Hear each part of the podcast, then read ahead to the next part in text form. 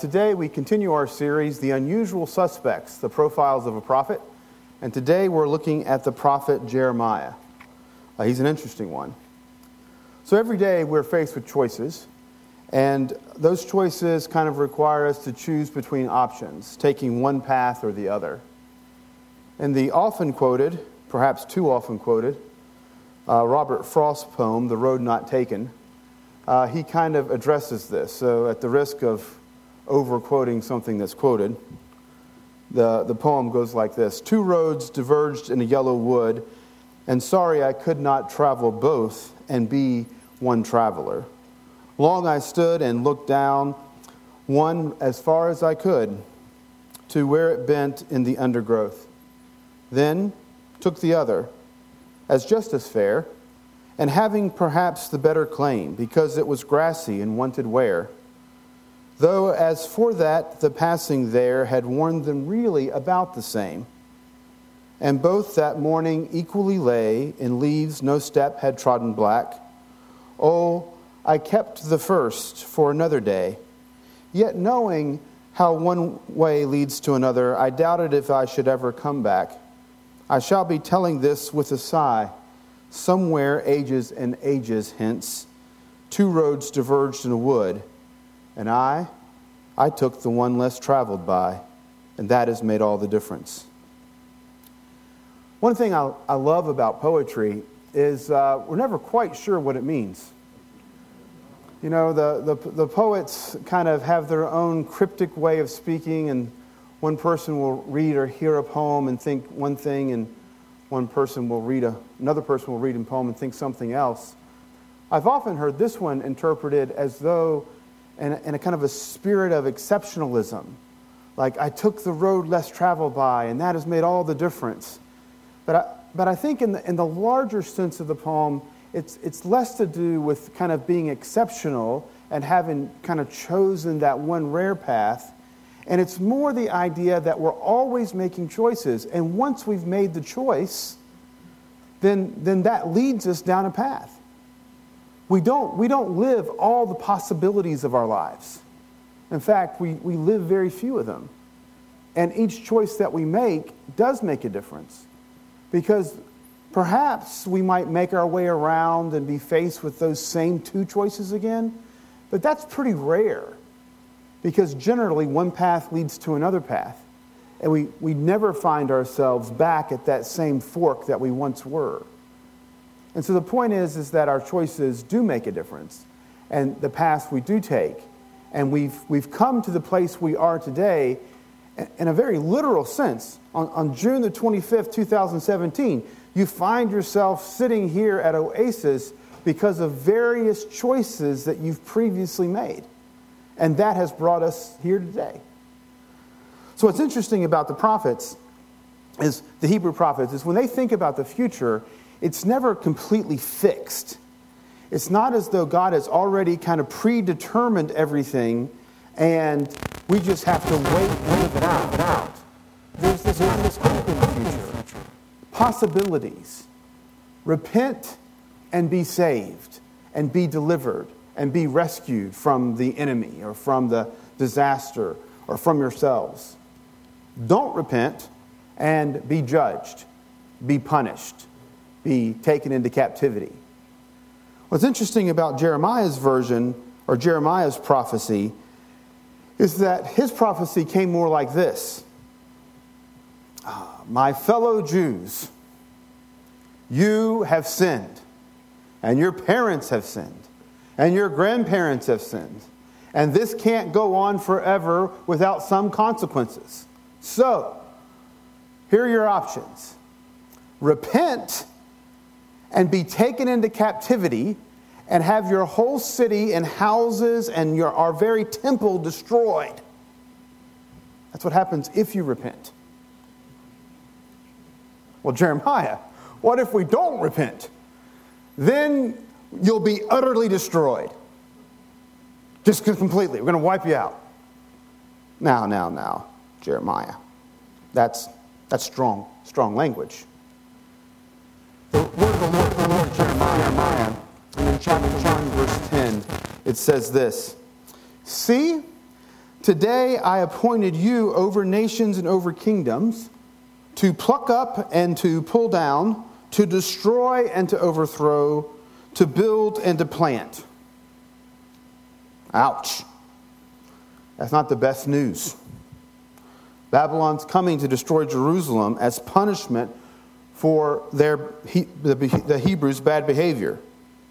You might as well go ahead and pluck up your garden and tear down your houses.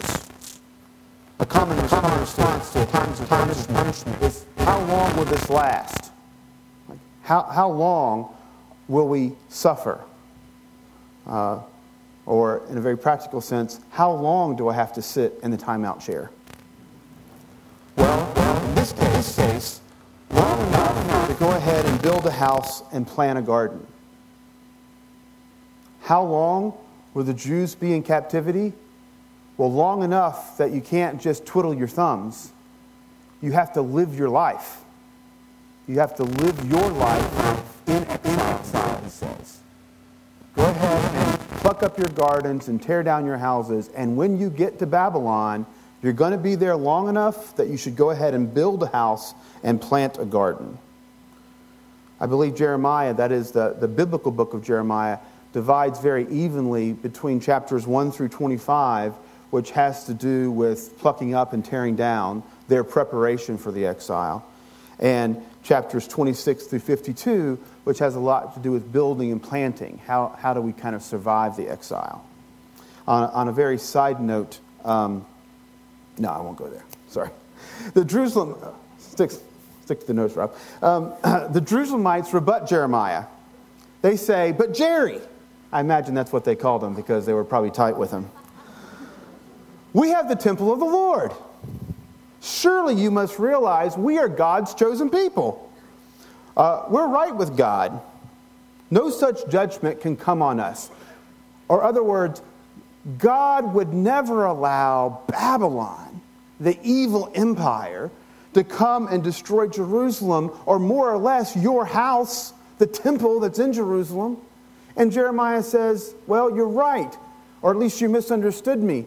I didn't say God was going to allow the Babylonians to come and destroy Jerusalem. I said God was sending the Babylonians to destroy Jerusalem. Jeremiah says this this is in chapter uh, 7, first in uh, verse 4, and then skipping down to verse 8. He says, Do not trust these deceptive words this is the temple of the Lord, the temple of the Lord, the temple of the Lord. Here you are, trusting in deceptive words to no avail. Will you steal and murder, commit adultery, swear falsely, make offerings to Baal, and go after other gods that you know not know, or excuse me, that you have not known?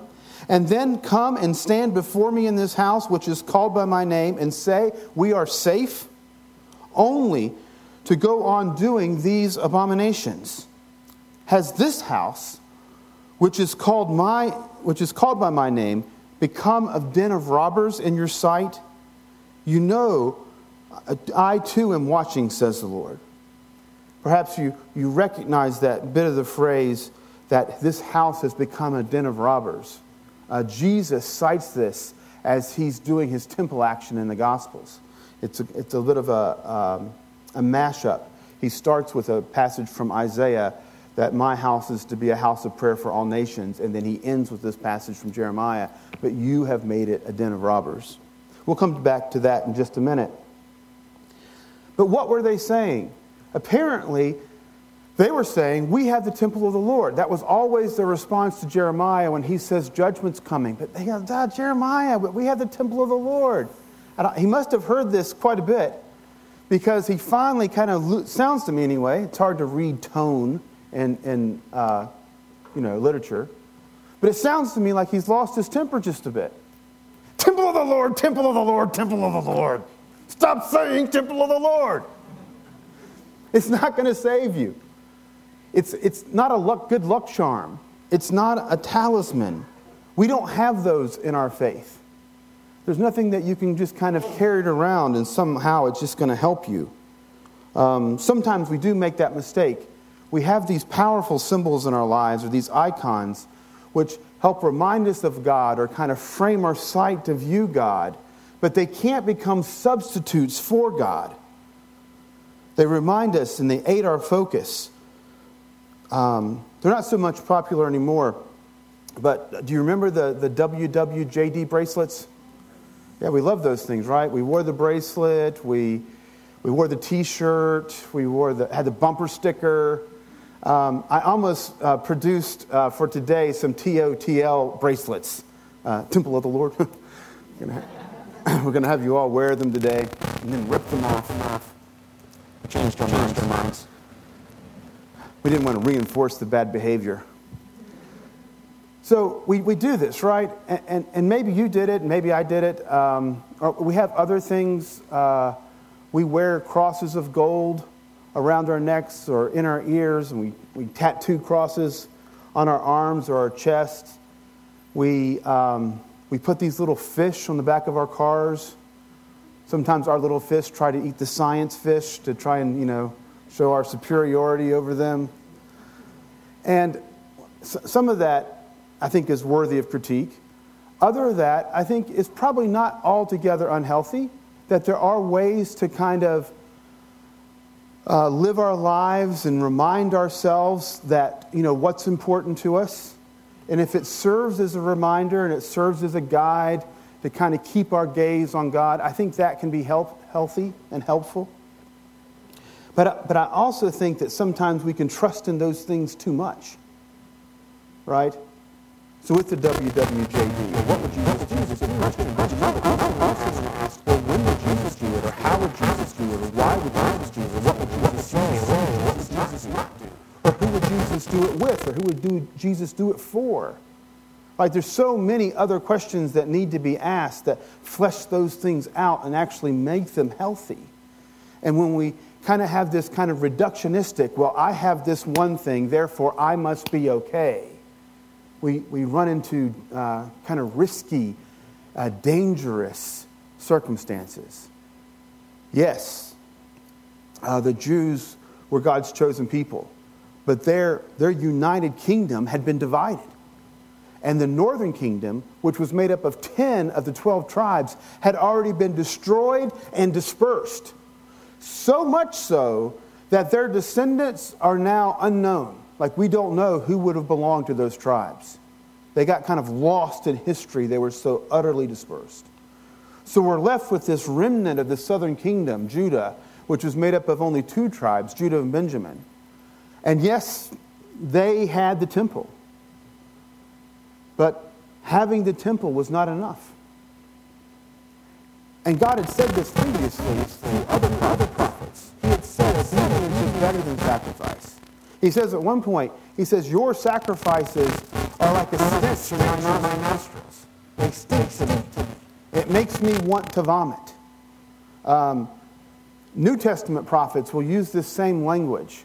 Uh, the word of the Lord comes to the church at Laodicea, and God says, I word that you be either hot, hot, or cold. You know, hot water for kind of soaking a sore joint, or, or you know, fixing some coffee or hot tea. Cold water is good for refreshing, but this kind of lukewarmness you have just makes me want to puke.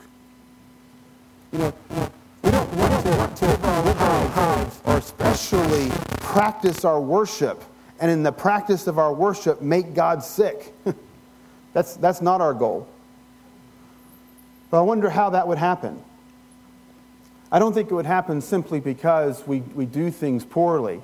Um, like we can't get the screen to come on right, or we turn on the wrong light, or, or the mic doesn't work. I, I don't think that's what make, would make God sick. I think it's the incongruous nature between our lives and, and our words. Right? We can't go around stealing, stealing, murdering, committing adultery, and swearing falsely, and making offerings to other gods, and then come into the house of God and say, well, everything's going to be all right for us because we're in the house of God. We, we, can't, we can't spend our weeks assassinating the character of other people at work or in our neighborhood and then come into our church and raise our hands when we sing. Because as we do, I think all God can see is, is the blood of, of his children on our hands. And God's serious about this. As serious as you would be if someone came after your children, he is serious when you go after other human beings. We have to have space and room and care. We can't participate in the way the world participates in the, the vilization of the other. Um, it becomes confusing sometimes, I know. And, and this is exactly what I think was going on with the temple when Jesus was around. The temple was doing, in a lot of ways, what it was intended to do. It was a house of worship, right? They were offering sacrifices to God. But to quote the passage from Isaiah, it's to be a house of prayer for all nations, except they had made it a place just for Jews.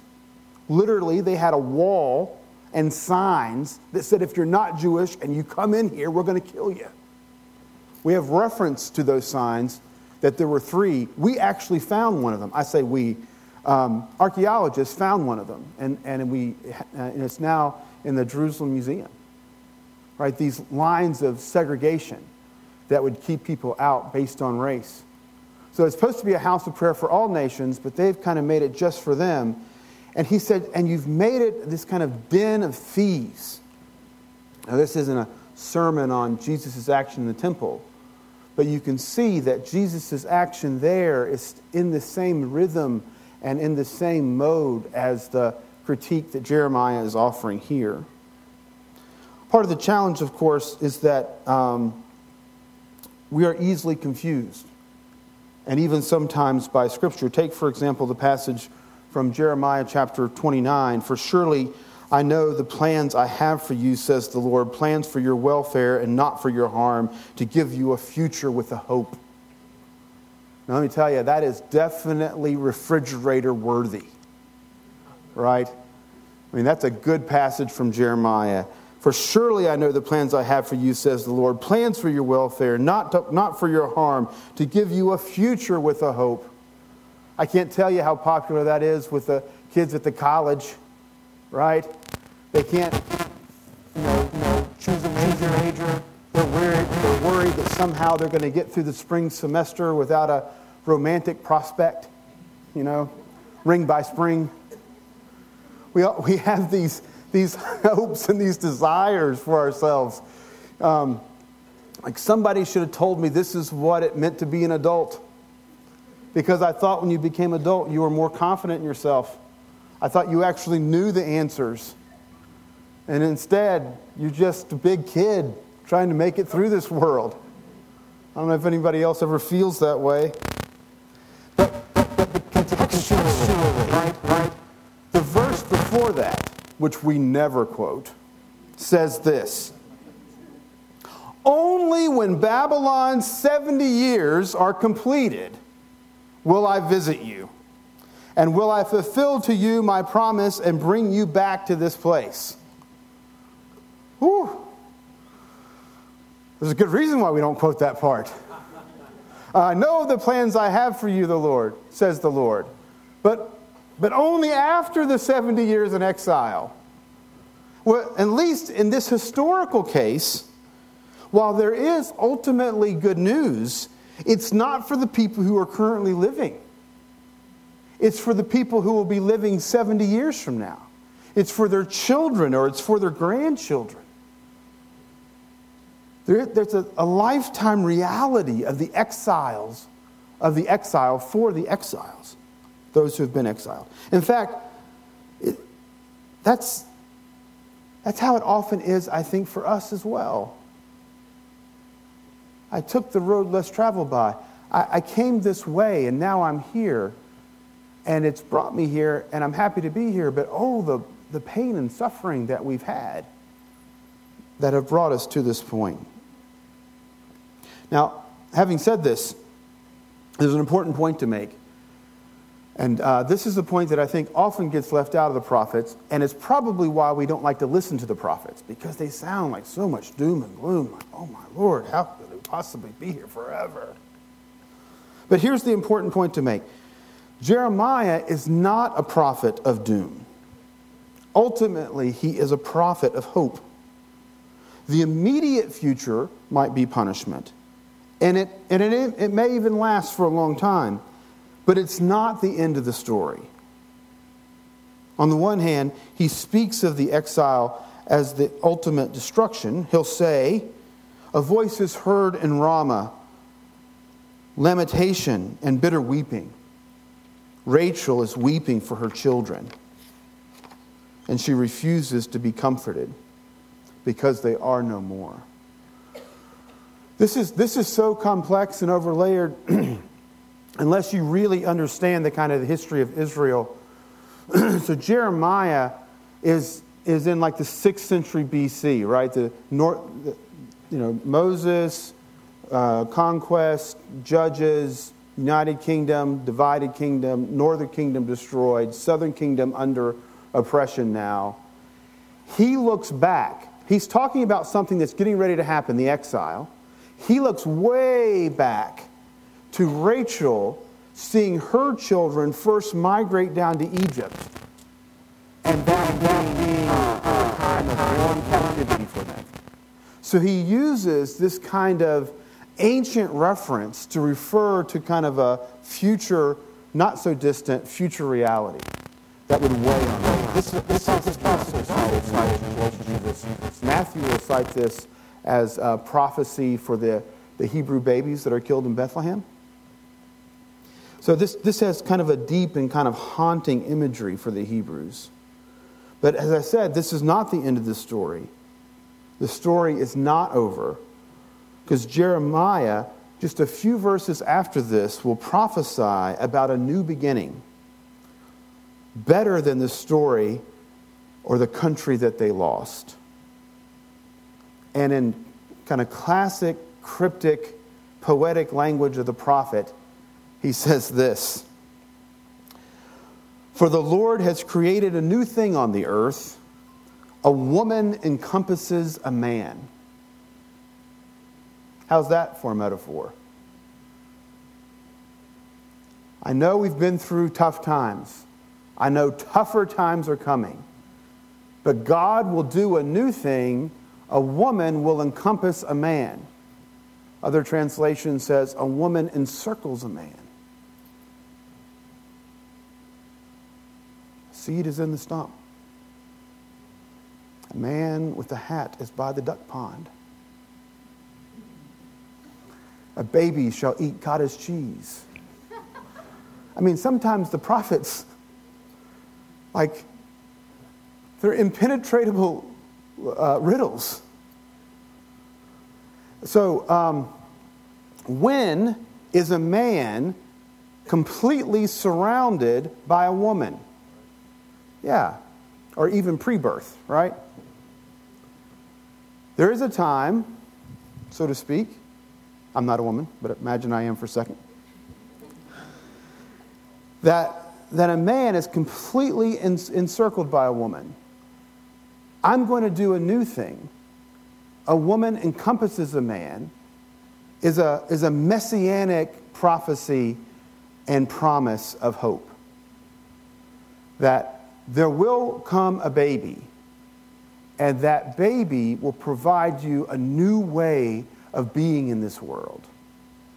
A way that overcomes uh, all of the past. A way, it doesn't erase the past, but it gets us through it. It strengthens us, it gives us hope and vision.